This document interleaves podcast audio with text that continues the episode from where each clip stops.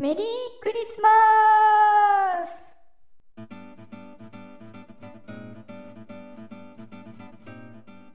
滋賀15の壺です。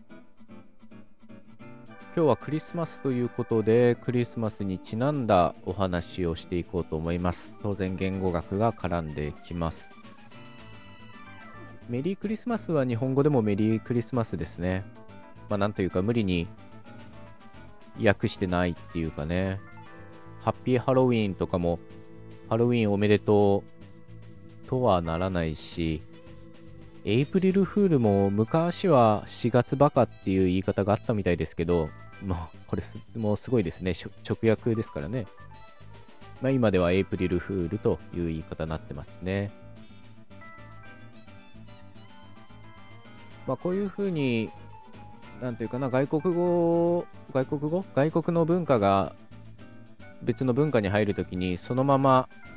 無理にね訳さず入ってくるっていうことはよくあることなんですけどハワイ語でメリークリスマスのことは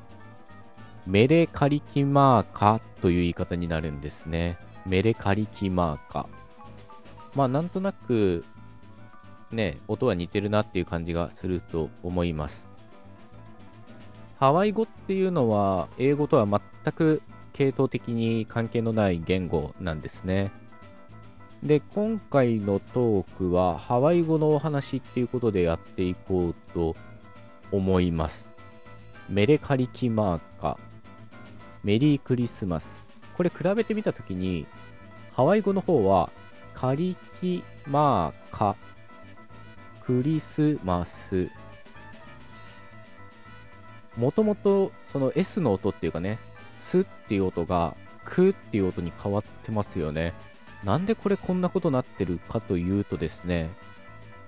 ハワイ語には S の音がないんですね。まあ、専門的には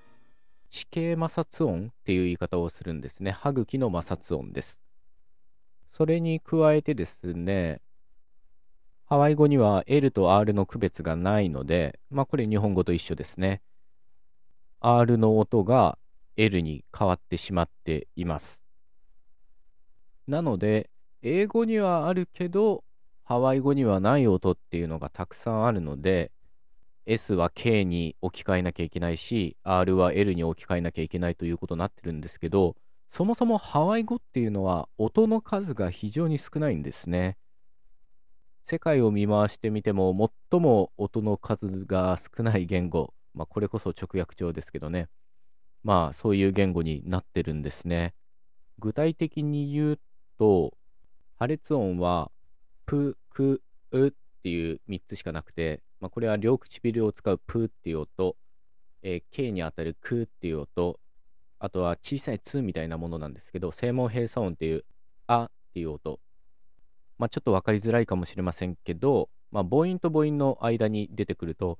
あ、あ、っていう風に小さい2に聞こえるような音。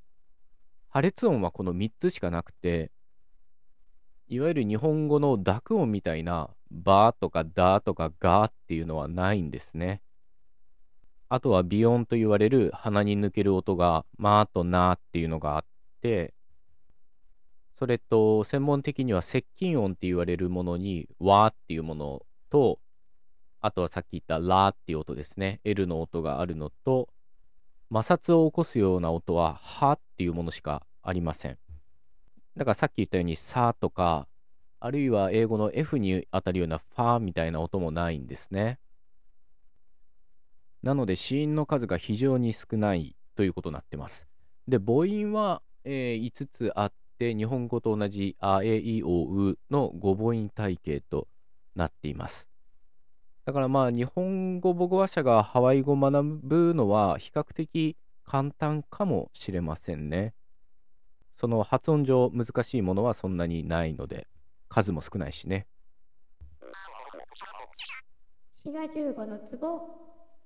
もう一つ日本語母語話者にとってハワイ語が学びやすいのは音節構造が似ているということです。どういうことかっていうと、子音が連続したりとか、子音で音節が終わったりすることがないんですね。つまり、カタカナやひらがなで書くことができるということです。例えば英語の strike っていう単語は、子音が str で連続していて、で、最後はくっていう子音で終わってるわけなんですけど、日本語は子音が連続するとか、子音で音節が終わる、まあ、単語が終わるってことを許さないので、基本的に。だからストライクとかストライキっていうふうにもともとないような母音をこう入れ込んでるわけですよね。こういうような特徴がハワイ語にも当てはまって、 Mele Kalikimaka っていうのも全部子音母音、子音母音、子音母音の連続になってるわけですね。こういうふうにハワイ語は発音上は、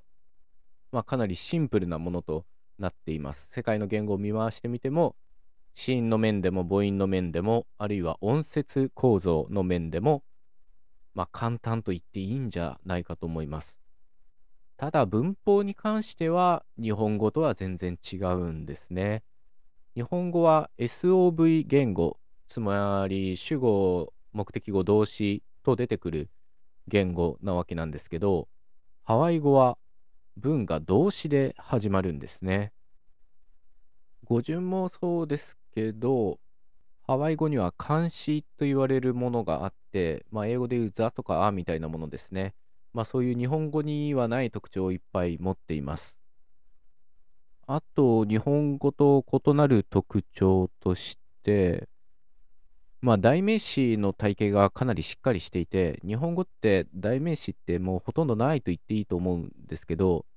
私、あなた、彼、彼女、私たち、彼らみたいなものですよね。で、そういったものが、ハワイ語はかなりきっちりしてるっていうかな、まあ、日本語がきっちりしてないと言った方がいいかもしれませんけど、英語だと、数の区別っていうのは、まあ、代名詞についてですけど、単数形と複数形っていうのがありますよね。ハワイ語はそれに加えて総数形というものがあります。2つ専用の形ということなので、英語で言う I と We に加えて、えー、私たち2人っていう代名詞もあるんですね。で、さらに、この一人称複数、私たち、We もまた2つに分かれて、まあ、こういうのを包括形と除外形という言い方をするんですけど、私たちという時に、あなたを含む私たちと、あなたを含まない私たちという2つの区別があるんですね。これらは別にハワイ語だけに見られる特徴ってわけではないんですけど、